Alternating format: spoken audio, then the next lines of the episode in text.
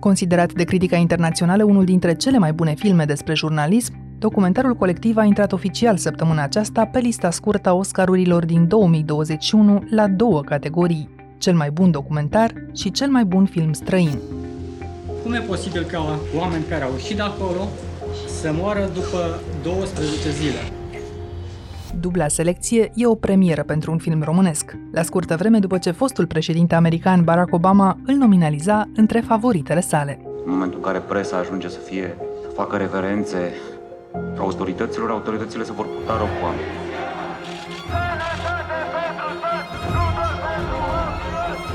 Dar tot ce sub este puteți. Filmul colectiv nu e simplul rezumat al dramei unei societăți în care tăcerea se dovedește la fel de dăunătoare precum corupția. Intrând în redacția care a publicat marile investigații despre spitalele din România și în același timp pe sub pielea guvernării, regizorul Alexander Nanau a fost mai bine de un an printre puținii care au reușit să stea cu ochii pe putere și dinăuntrul și din afara ei. Din această perspectivă ne povestește azi cum și-a ales tema și personajele și de ce așteaptă încă un răspuns din partea politicienilor, nu o decorație. Sunt Anca Simina și ascultați On The Record, un podcast recorder în care știrea primește explicație. Alex, suntem la un an de când colectiv a intrat în cinematografe deja, dar uh, succesul internațional al filmului uh, e de dată mai recentă și cred că a venit odată cu proiecția de la Veneția, nu? Zic bine? Uh, da, ei, de acolo filmul a mers la Sundance, la Zurich, a luat uh, premiile criticilor peste tot pe unde le putea lua, de la cele ale criticilor britanici până la cele ale criticilor canadieni și americani și spun asta nu ca să îl laud neapărat, ci ca să înțelegem cum a reușit totuși să aibă vizibilitatea pe care o are și să fie astăzi în semifinalele Oscar. Sigur că sperai să se întâmple asta, dar te rog să-mi povestești cum au fost aceste ultime ore pentru tine, după ce ați aflat că sunteți la un pas de covorul roșu, nu? Da, nu-mi dau seama dacă suntem la un pas de cobor roșu, pentru că, na, până la nominalizări, practic, uh, mai este o lună și mai avem uh, foarte multă muncă. Ce s-a întâmplat acum, sigur, este foarte îmbucurător și este ce ne doream, dar pentru mine asta e rezultatul unei munci de profesioniști făcută foarte minuțios și cu foarte mult efort. Muncim o echipă de mulți oameni, zilnic, de luni de zile, la promovarea acestui film și la al face cât se poate de cunoscut și al la cât de mulți oameni, așa încât să aibă șansă să fie văzut printre filmele anului. Dar, sigur, asta fiind spus, n-am niciun dubiu că este și calitatea filmului și că este meritul unei echipe de film care a făcut un film fără doar și poate, care e la o calitate unde poate concura cu cei mai buni din lume. Punct. Așadar, nu îndrăzniți încă să vă bucurați. Nu, mergem cumva pas cu pas. Adică acum pentru noi urmează o lună poate și mai uh, intensă, practic, pentru că plaja de filme care sunt practic supuse la votul uh, celor 8.000 de membri din întreaga lume a Oscarului este mai mică, dar înseamnă și că sunt, cum să zic, acum e crema cremelor și cumva trebuie să vedem cum rămânem vizibili și cum ajungem ca toți votanții să uite la film, iar după aia, sigur, este decizia lor ce aleg. Nu cred că se pune problema ca tu să ai vreo categorie favorită aici între cel mai bun documentar și cel mai bun uh, film străin. Eu însă m-am uitat pe câteva dintre filmele de pe lista scurtă de la cel mai bun documentar. Din cele 238 uh, au rămas 15, să le spunem celor care poate n-au urmărit uh, povestea. Și sunt acolo pe listă și Moartea lui Dick Johnson și Bun venit în Cecenia și Creep Camp, de exemplu, care mie mi-a plăcut mm-hmm. foarte tare și care, între altele, are ca producător executiv pe Barack Obama, altfel un admirator al colectiv, nu? Da. Oricum, de-a lungul anilor, uh, cei care am mai urmărit așa cum stau lucrurile cu Oscarurile, am văzut că filmele care aveau sau simțeau ca o șansă adevărată, au încercat să adune bani ca să se promoveze mai din timp, mai ales în presa de profil din Statele Unite. Pentru colectiv care se bucură de o expunere și de aprecieri în presa americană de profil deja, a fost nevoie de asta sau a avut o expunere naturală?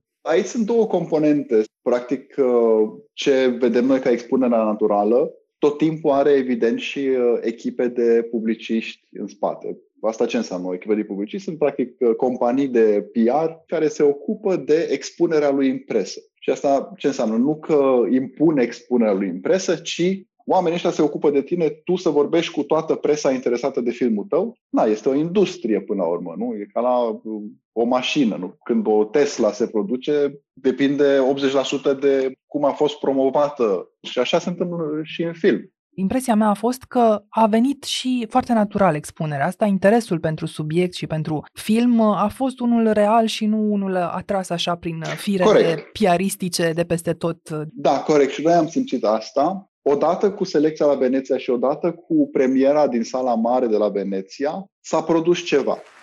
Teddy Ursuleanu, Catalin Trontan, Mirella Neag, Vlad Voiculescu, Carmela Roiu e il regista e produttore Alexander Danao. Acolo toată sala s-a sculat după în picioare și a aplaudat timp de 10-15 minute. A fost ceva, a fost practic a devenit the talk of the town după aia această primire a filmului la Veneția. Și cumva așa am și plecat de la Veneția spre Toronto și la Toronto, practic toată industria a venit să vadă acest film. Dar de reacția din România, ce îmi spui? Ești mulțumit de cum a fost receptat filmul aici? Da, este total peste orice am așteptat uh, vreodată, pentru că, bineînțeles, este o temă complicată. Poate mulți nu mai vor să li se amintească de ea, dar uh, când am uh, avut expunerea în cinema în România, noi înainte de asta am avut această caravană în care am mers cu echipa filmului și cu protagoniștii prin țară. Și pur și simplu ne-am trezit cu săli arhipline cea din Iași mi-o amintesc, deci era o sală de 900 de persoane și coada de dinainte de proiecție a fost pur și simplu impresionantă. Era așa o coadă care se mai termina prin centrul Iașului. De ce era impresionantă? Că majoritatea erau studenți, erau oameni între, nu știu, 16 și poate 25-30 de ani. Cumva o generație care vroia neapărat să înțeleagă ceva despre societatea în care trăiesc pentru că eu cred că este generația preocupată de o întrebare simplă. Este o țară în care eu vreau să-mi dedic viața și profesia pe care o voi face sau va trebui să devin o țară pe care de fapt o abandonez? Ar fi de văzut dacă și-au dat acest răspuns între timp, dar cu siguranță filmul i-a pus pe gânduri în direcția asta. Mai întâi de toate să stabilim care ar fi cheia de înțelegere a filmului în întregul lui pentru că, de fapt, mă întreb dacă tu ai gândit un film despre cineva sau despre ceva anume. Eu când fac un, un film, de obicei, mă duce instinctul, evident, către o poveste sau personaje și acest instinct de cele mai multe ori este ghidat de întrebarea ce am de învățat de aici. Cumva, odată cu colectivul, un public mai larg în România a început să înțeleagă ce înseamnă avertizorul de integritate în România și ce importanță are, de fapt, și ce forță de a schimba o întreagă societate are curajul unor indivizi. Și niște oameni, cum a fost doamna doctoroiu, dar și înainte ei au fost doctori de la Alianța Medicilor care au zis sus și tare nu se pot trata aceștia așa aici, ei vor muri infectați de infecții nozocomiale, avem o problemă foarte mare cu ele. Nu i-a ascultat nimeni. Presa a preferat să asculte puterea care a mințit că nu trebuie transferați, că nu sunt infecții, ce tâmpenii și așa mai departe. Deci sunt foarte multe teme în filmul ăsta, da? după care am descoperit practic cât de importantă este de fapt o presă obiectivă. Și sigur, putem acum, toată lumea o să sară, da, sigur, da, gazeta era de fapt din trustul, nici nu mai știu cum se chema trustul, al lui Intact. Al celălalt Voiculescu. Al lui Dan uh, Voiculescu. Al lui Dan Voiculescu, așa. Eu când am început să filmez cu personajele, nu am avut niciun dubiu că ei sunt integri ca și jurnaliști. Și cred că poate e chiar mai mult o dovadă că în orice sistem lucrezi, orice apartenență, să zicem, are conducerea sistemului în care lucrezi, se dovedește că dacă tu, ca individ, ai un respect de sine și ești integru, poți să faci muncă valoroasă.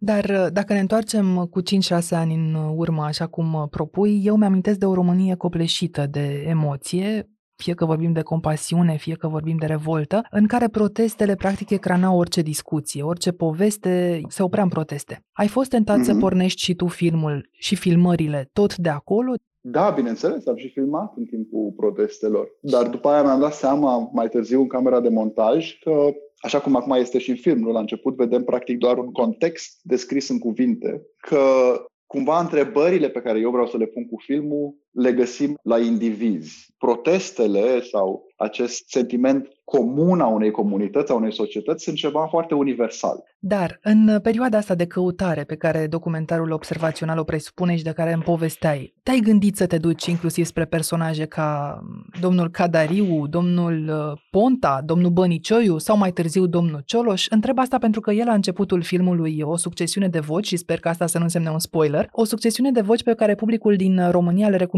cu ușurință, dar care pentru restul lumii înseamnă doar politicianul fantomă în care nu te poți încrede. Ei, politicianul ăsta, te-ai gândit să fie mai mult decât fantomatic în filmul tău? Da, sigur, la început, când încă căutam practic și conținutul și forma, am abordat acești oameni. Ne-am și văzut cu domnul ministrul de sănătate Bănicioiu și am vorbit cu el, el a zis că totul ce a avut de spus e în spațiu public și are de toate dânsul. Acest ministru în care avea încredere toată presa la timpul ăla și se aliniau în spatele lui doctorii să dea din cap ca și că așa e cum zice domnul ministru, se pot trata acești așa în România la nivel european și ca în Germania. Înțeleg că acest ministru între timp este trimis în judecată pentru că a luat mită impunând manager de spital. Deci nu te-a mirat că nu te-a acceptat cu camera în biroul lui. Nu, dar e ok, nici nu, nici nu avea ce să zică mai mult decât ce spusese deja. El și-a arătat toată competența și tot cinismul deja în zeci și sute de ore de, de filmare a televiziunilor cu el înainte. Vocile de la început, sigur, sunt uh, cumva poate voci fantomatice. Important pentru noi a fost să auzim, așa cum auzim în film, acele voci care vin cu toată forța manipulării să spună ați trecut prin ceva greu, nu vă faceți griji, noi avem grijă de voi, noi știm să vă tratăm la cele mai înalte standarde europene.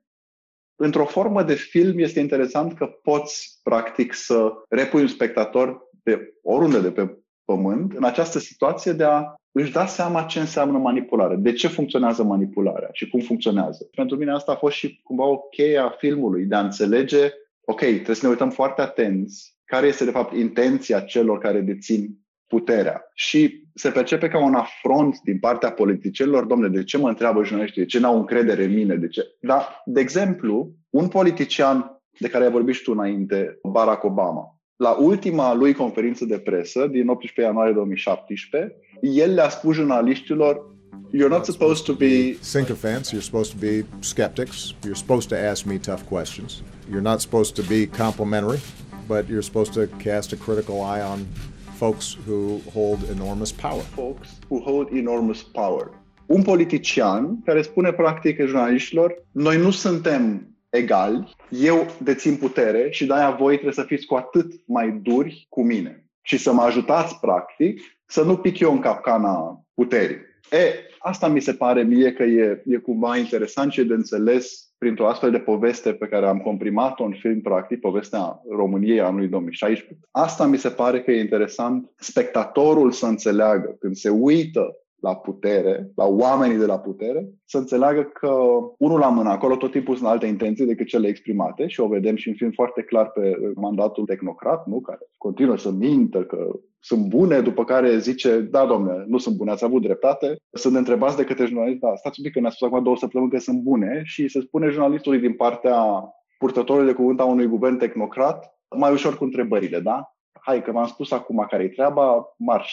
Vorbește acum de un episod din film în care apare un secretar de stat și purtătorul de cuvânt de la vremea respectivă la o conferință de presă apar acești oameni și se întâmplă mhm. lucrul acesta exact în sala din care, câteva luni mai târziu, Florin Iordache spunea tuturor prin intermediul jurnaliștilor altă întrebare. El există, cred că, non-stop. În acea sală, cred că acest moment există non-stop. Sigur, e foarte celebru acel moment pentru că uh, Iordac era ca o beberiță prinsă în capcană și nu mai știa cum să scape.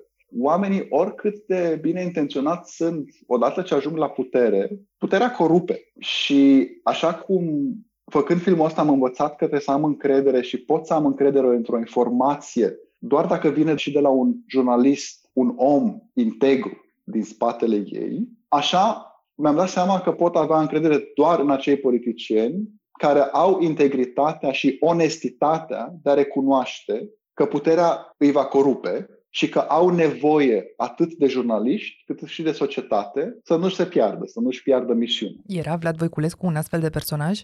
În România a apărut, evident, uh, discuția, dar din partea unei generații care cred că nu prea stăpânește dezvoltarea ideilor pe care le enunță, cum că ar fi o odă adusă domnului Voiculescu. Să spunem că aura ar fi mai mare decât uh, ar putea accepta generația de care vorbești. Aici tot timpul, adică tot timpul când aud așa ceva sau tot îmi trimit uh, oameni uh, ce mai scrie unul altul, citesc aceste enunțuri, exact cum zici tu, niciodată nu sunt argumentate, adică tot timpul mă întreb, ok, de acord, care e argumentul ca să, să pot și eu măcar înțelege de unde vine această percepție? Eu pot spune doar, practic, care a fost uh, percepția mea și de ce m-a interesat personajul. Pe mine m-a interesat în primul personajul pentru că era un om care nu venea dintr-o lume a politicului, un personaj care a avut curajul, știind că tot ministerul îl va urâ și mai mult, să lase o cameră de filmat, să aibă acces total în Ministerul Sănătății, în această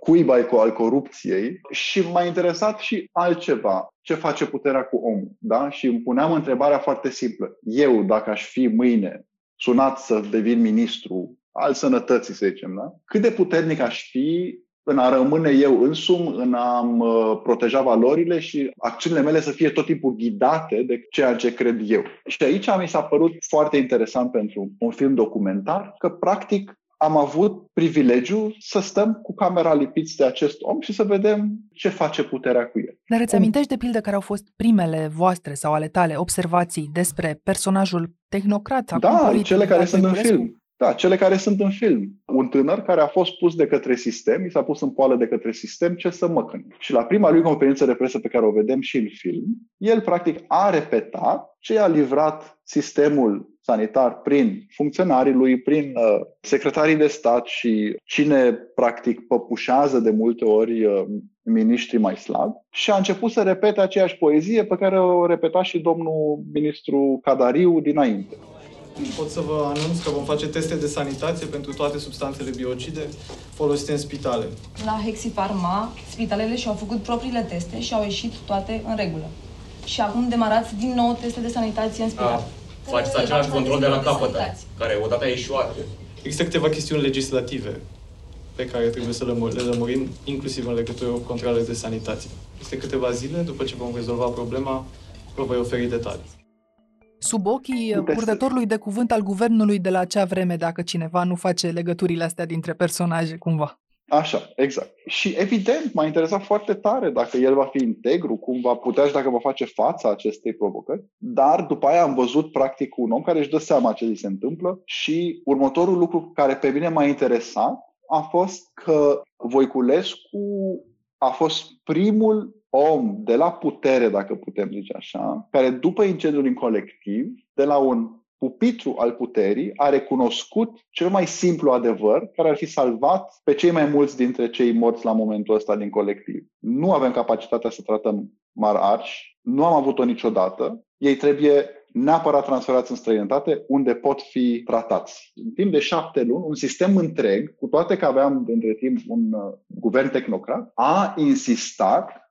să nu spună adevărul. Inclusiv președintele țării a fost întrebat de nenumerate ori de, de jurnaliști dacă el știa și ce au fost informațiile de la sării despre infecțiile nozocomiale mm-hmm. și mai departe și a răspuns într-un mod cinic și plin de dispreț față de toată populația României. Eu când primesc informații de la sărie mă simt informat. Dar, întorcându-ne la perspectiva ta de realizator de data asta, de scenarist și în același timp de regizor, ai vrut vreodată să și renunți la filmul ăsta, dintr-un motiv sau altul? La orice film pe care l-am făcut până acum am vrut să renunț, pe toate parcursurile lui, pentru că nu știu, că la orice chestie creativă pe care o faci, ești tot timpul însoțit de un sentiment de incapacitate de a face, de fapt, meseria. Un mecanism de apărare, probabil. Și sigur, și la acest film, de la început până la sfârșit, în camera de montaj, unde nu știam dacă va funcționa vreodată această poveste, mai ales că o poveste în care schimb personajul principal la mijlocul filmului, e greu de găsit cheia cum să, să faci să funcționeze. Da, a existat acest sentiment tot timpul. Ai spus așa, schimbi personajul principal la mijlocul filmului. Ai văzut filmul vreodată ca un fel de două filme într-unul singur? Ai simțit că se poate pune punct și aici? Într-un film despre jurnalism și se poate începe încă unul? Ne-am gândit pe parcursul montajului, chiar cu HBO, ne gândeam dacă ar trebui să facem un serial. Da, a existat evident această discuție pentru că materialul era bogat, sigur mai erau și alte povești uh, paralele care se desfășurau și pe care le-am filmat și ne-am gândit la această posibilitate de a extinde practic totul într-un fel de serial în două sau trei părți. A existat la un moment dat ideea, da. Mai ales că noi avem niște imagini în care tu filmezi și în noaptea ordonanței 13 și ne-am uh, gândit oare ar fi putut avea un alt sfârșit, oare s-a gândit Alexander Nanau și la asta, la un final care să includă ceea ce s-a întâmplat în 2017? Noi am filmat până la sfârșitul anului 2017. Am mers mult mai departe cu toate personajele și cu alte anchete ale jurnaliștilor. A fost o chestie de camere de montaj, unde practic a devenit mai important materialul pe care noi de fapt l-am filmat uh, într-o perioadă pe care o vedeam mai degrabă o perioadă de dezvoltare a proiectului, în care încercam să ne dăm seama, dar toate lucrurile s-au întâmplat așa de repede că ce noi la început am crezut că e dezvoltare și de fapt filmul va fi ce am surprins în anul 2017. Sigur, a, a tot luat alte forme în camera de montaj, dar această producție s-a desfășurat practic în anul 2017 și de-aia am și văzut mulți dintre voi prezent peste tot în 2017. Da. Și gata, ăsta este când ți-ai spus? În timpul filmărilor sau mai târziu la montaj? Uh, nu, la sfârșitul montajului, aproape sfârșitul montajului, sigur, când uh, încep să aduci oameni să se uite și să vezi cum reacționează și au fost uh, câțiva oameni și câteva momente foarte importante, că unul a fost cu Cristian uh, Mungiu când a venit să se uite și evident că eram foarte interesant de cum reacționează el, mai ales că el are acest ochi incredibil pentru ce înseamnă autenticitate, nu? Și țin foarte bine minte, când s-a oprit filmul, s-a întors la mine, am știut că I'm there. Previzibil, Ministerul Culturii încearcă și el să-și facă acum loc în această fotografie. Dacă a și contribuit în vreun fel la promovarea filmului, aflăm în câteva clipe. Aqua Carpatica din România, patria apelor minerale. Alex, am văzut că Ministerul Culturii și-a pus deja la butonier acest succes al colectiv, dubla selecție pe lista scurtă, la asta mă refer, anunțându-ne printr-un comunicat... Culturii? Da, Ministerul Culturii ne-a anunțat printr-un comunicat oficial că, lasă-mă să citez, România este acum într-o situație unică pentru istoria cinematografiei noastre. Este prezentă de trei ori pe lista scurtă a premiilor Oscar. Au numărat aici cei de la Ministerul Culturii, inclusiv filmul Kvovadi Saida, propunerea Bosniei-Herzegovina, produsă într-adevăr în nouă țări, între care și România. Asta e un adevăr, da. Și apoi ne trimit la lista scurtă să o vedem cu toții și cam atât. Dincolo de a da acest comunicat, a făcut și altceva Ministerul Culturii în acest timp pentru filmul vostru? În afară de faptul că ne-a mâncat o grămadă de timp, a folosit instituția pentru a minți și a ne manipula și a, practic, denigra producția colectiv pe mine și pe casa mea de producție pentru că m-am permis să fac un uh, protest democratic bazat pe adevăr, nu n-a făcut nimic. Unii ar spune că v-a propus sau ți-a propus o decorație, numită foarte pretențios meritul cultural. Ai refuzat-o și eu am văzut aici o formă de protest, dar politicienii... Cred că lor, în primul rând, s-a părut că este un moment foarte oportun de a, a minți și a se preface că îi preocupă cultura. Uh-huh. Eu i-am refuzat la telefon de trei ori foarte amabil și ei nu vreau să înțeleagă de ce refuz. Și tot repetau, domnule, trebuie să înțelegeți că este despre faptul că muzele au mers mai departe. Orice le spuneai, domnule, dar lăsând muzele la o parte, politice, culturale, nu că nu au mers mai departe, nu au existat pe timpul pandemiei. Industria culturală a fost lăsată să intre în faliment. Eu cu protestul ăsta nu m-am referit la mine. Eu am o carieră internațională, predau, mă descurc. Dar chiar nu mi se părea ok față de o branșă întreagă, față de colegi, eu să mă duc și să mă las uh, decorat și să mă prefac că, de fapt, statul român are politici culturale competente. Nu este așa și nu accept. Eu mă întreb în legătură cu echipa acestui film, pentru că ne bucurăm, aplaudăm, iată, avem comunicate de presă, vă felicităm după fiecare premiu, dar echipa acestui film are azi o perspectivă pentru următoarele luni sau are job, finanțare pentru proiectele în derulare? Nu, în România nu. Mi-am dat seama, mai ales după acel comunicat a Ministerului uh, manipulativ și mincinos în care încercau să adune multe sume de bani, să pară că eu pe timp de pandemie aș fi primit o finanțare extraordinară fără să zică că a fost în cadrul unor concursuri publice la care au câștigat zeci de filme aceste credite pe care le plătesc înapoi și anume în 2000, anul 2016, nici de când în pandemie, mi-am dat seama că publicul larg încă nu înțelege cum funcționează o societate care are printre alte obiective și finanțarea educației și a culturii și că se percepea, bineînțeles și cu bună știință au făcut uh, oamenii incompetenți din uh, minister chestia asta, se percepea faptul că o producție de film beneficiază și de un ajutor din partea statului, că e el și un credit, ar fi ceva blamabil. Dacă mergem până la capăt, vom înțelege că aceste subvenții sau credite care se plătesc înapoi date sectoarele culturale generează mai mult venit la bugetul statului. Deci nu este nimic blamabil aici, funcționează la fel în toate statele europene și alte state europene au o cultură mult mai cunoscută în lume pentru că susținerea lor este constantă. CNC-ul din România, da, fondul de film din România, care prin lege trebuie să aibă, de exemplu, două sesiuni de finanțare, ceea ce înseamnă concursuri la care aplică zeci de case de producție și doar câteva câștigă dreptul să primească un credit rambursabil, cum am primit și noi pentru Poliția Colectivă în anul 2016. Această instituție, pe timpul pandemiei, n-a avut nici o sesiune în 2020. Această instituție, care este subordonată Ministerului Culturii, nici măcar nu comunică de ce încalcă legea și nu ține aceste sesiuni și de ce este incapabil managerial să adune banii la buget. Pentru că banii din CNC se adună din niște taxe. Sunt taxele din bilete vândute la cinema, sunt taxe din difuzări de reclamă, de la loterie. Deci nu sunt bani care vin din bugetul general al statului. Deci nu se ia de la spitale, se dă la filme. În niciun caz. Asta trebuie foarte clar înțeles. Așadar, filmul colectiv a primit un credit pentru realizarea documentarului, credit rambursabil pe care deja îl plătiți uh, CNC-ului, a primit un ajutor de distribuție, îmi spuneai, bani pe care iarăși statul i-a recuperat din plata biletelor, dar pentru promovare a primit ceva, pentru că lumea asta, totuși, în care ești la un pas de covorul roșu de la Oscar, presupune și promovare intensă. Da. Când țara își propune un film la Oscar, practic devine un proiect al țării. CNC-ul, printr-o comisie independentă, a propus acest film. Comisia independentă înseamnă că CNC-ul e obligat să numească un grup de critici de film care într-un vot secret aleg. Asta este o regulă impusă de către Oscar, să fie o comisie independentă, tocmai pentru a evita ca țările să împiedice filme care poate nu le convin celor de la putere. Bun, acest film a fost ales și pentru prima dată Comisia CNC a avut discuții în primul rând să nu primească niciun fel de ajutor pentru campanie, să fie practic blocat, legat de picioare și de mâini, să-l trimitem, dar fără să ne asumăm proiectul, practic. Doar l-am numit. După care a fost o dezbatere intensă și s-a stabilit să dea doar jumate din suma care se dă de obicei pentru celelalte filme în ultimii ani.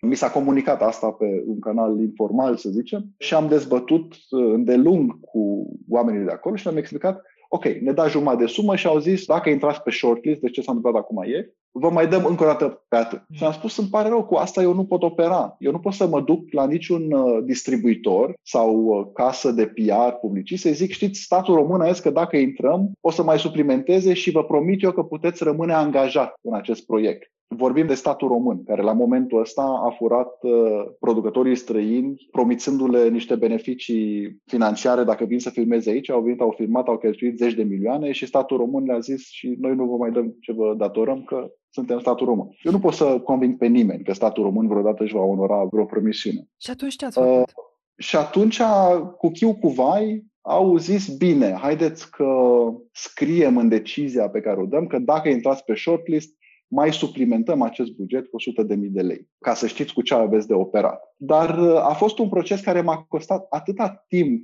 Trebuie să conving, practic, niște oameni, niște instituții care habar n-au cum funcționează această industrie și sincer, este foarte dezarmant. Pentru că în toate celelalte state europene, începând cu Polonia, Cehia, Franța, Germania, toate CNC-urile, când își propun un film, păi sunt în spatele lui. Sigur, putem argumenta, au mai mulți bani, dar nu e vorba de asta. E vorba de faptul că echipele CNC din celelalte țări sunt parte din campanie. Adică stau la masă cu distribuitorul, cu piaristul, cu publicistul și împreună ne gândim ce este cel mai bun drum pentru acest film. Există în România o instituție care face exact chestia asta, susține campania asta și anume ICR-ul, care de la bun început s-a angajat să facă chestia asta, s-a luptat pentru chestia asta și este parte din întâlnirile cu publiciștii săptămânale și stă la masă, practic, cu strategia de a promova acest film. Da? Asta e o instituție care ne arată că se poate dacă oamenii sunt profesioniști din spate, și ICR din București și ICR New York. Dar o campanie de Oscar costă sute de mii de dolari și banii ăștia noi i-am adunat de la companii private, de la coproducători și de la statul luxemburghez. Deci toată lumea luptă pentru această propunere a României și muncește zi și noapte la ea. Când te lovești de instituțiile din România, trebuie să stai la masă cu oameni care habar n-au cum funcționează industria, nu știm de ce au ajuns în aceste poziții, începând uh, de la consiliera ministrului culturii, de, în afară de faptul că s-a dat de gol în întâlnire că au încercat să reverseze decizia și că a pieptănat în sus și în jos uh, regulamentul Oscar și a zis că de la anul se vor gândi dacă nu cumva să lase publicul larg, că e o portiță acolo în regulament, să lase publicul larg să decida asupra propunerii României la Oscar. Și am întrebat, bine, păi și ce film ar fi mers la Oscar? Ce Miami Beach. Ok, eu am tot respectul pentru ce a obținut Miami Beach în România și spectatorii pe care au obținut este absolut admirabil, dar nu este un film care, într-o competiție în care profesioniști din lumea cinemaului votează, va avea vreo șansă. Și a zis, păi da, dar dacă asta vor românii... Dar, dincolo de susținerea financiară sau măcar de înțelegerea de care să ai parte la aceeași masă, a existat măcar prezența unui politician sau reprezentant al Ministerului Culturii în sală, atât cât s-a putut, la film? Nu, și nimeni, începând de la directoarea CNC până la Ministrul Culturii, nu au văzut acest film. Ministrul Culturii, când m-au întâlnit cu el, mi-a zis, dar am înțeles că aveți și susținerea domnului Tolontan pentru filmul ăsta, nu? Nu știa că Tolontan e personaj. Că Tolontan este personaj. Nu, nu știam. Bun, deci ministrul care v-a oferit, uh, ți-a oferit în particular, dar v-a oferit întregii echipe într-un fel medalia Meritul Cultural, nu văzuse acest film nu știa de ce mi oferă de fapt. Exact. Mm-hmm. Și de aici ne dăm seama de fapt de ipocrizia acestor decorații golite de orice sens, date de către niște oameni pe care cu siguranță nu doar că nu interesează cultura, ci nu o cunosc. Acum cred că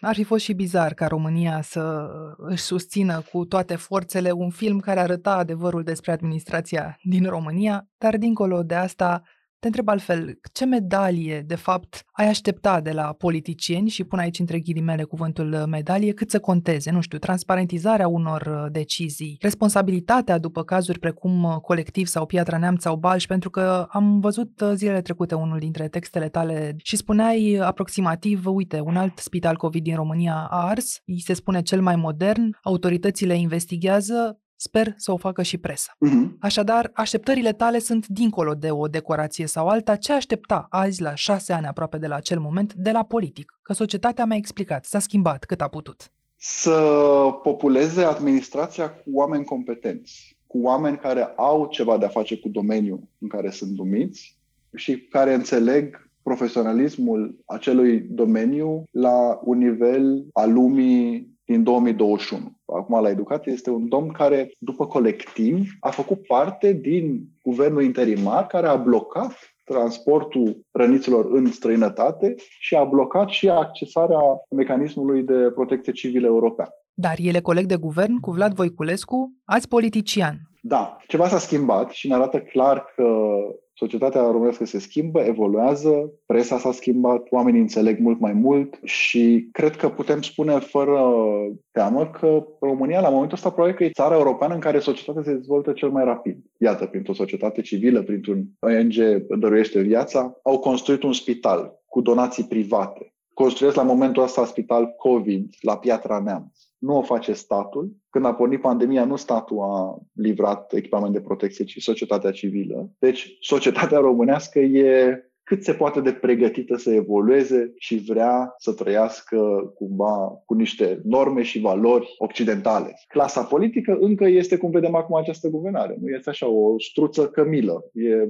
partea care reprezintă evoluție și partea care încă cu ambele picioare pe frână și cu două frâne în mână trasă, încearcă să mențină același sistem de, de incompetență prin care se fure taxele noastre. Cu societatea civilă revigorată, înnoită și plină de bune intenții, am rămas după incendiul de la colectiv și după întregul episod din societate, dar după filmul colectiv, odată ce l-am văzut mult și nu numai din România. Cu ce ai vrea să rămânem? Pentru mine, cred că e doar important să fim capabili să ne punem o oglindă în față și să fim foarte fermi, cumva, și cu o încredere de sine care ne, ne permite să ne menținem valorile în care credem, să nu stăm cu capul plecat, să nu facem uh, compromisuri și să terminăm o dată cu acest servilism față de o parte din societate care, să zicem, conduce societatea asta, care este complet expirată. Nu, nu mai are ce căuta aici. Trebuie să dispară. Iar asta, sigur, o facem prin vot din 4 în 4 ani, dar văzând participarea la ultimul vot în România,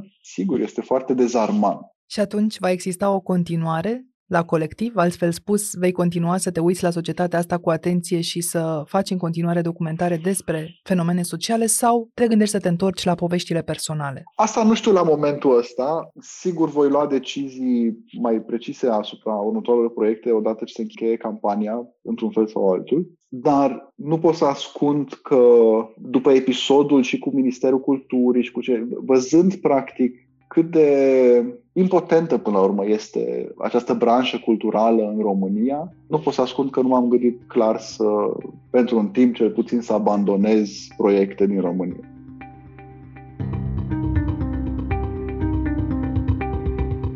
Ați ascultat On The Record, un podcast săptămânal produs de Recorder și susținut de Banca Transilvania. Ne găsiți pe canalul dedicat de YouTube pe Apple Podcast, pe Spotify sau pe orice aplicație de podcast pe care o folosiți. Ca să nu ratați niciun episod viitor, nu uitați să dați subscribe. Vă recomandăm să ascultați și podcastul BT Talks, disponibil pe bancatransilvania.ro podcast.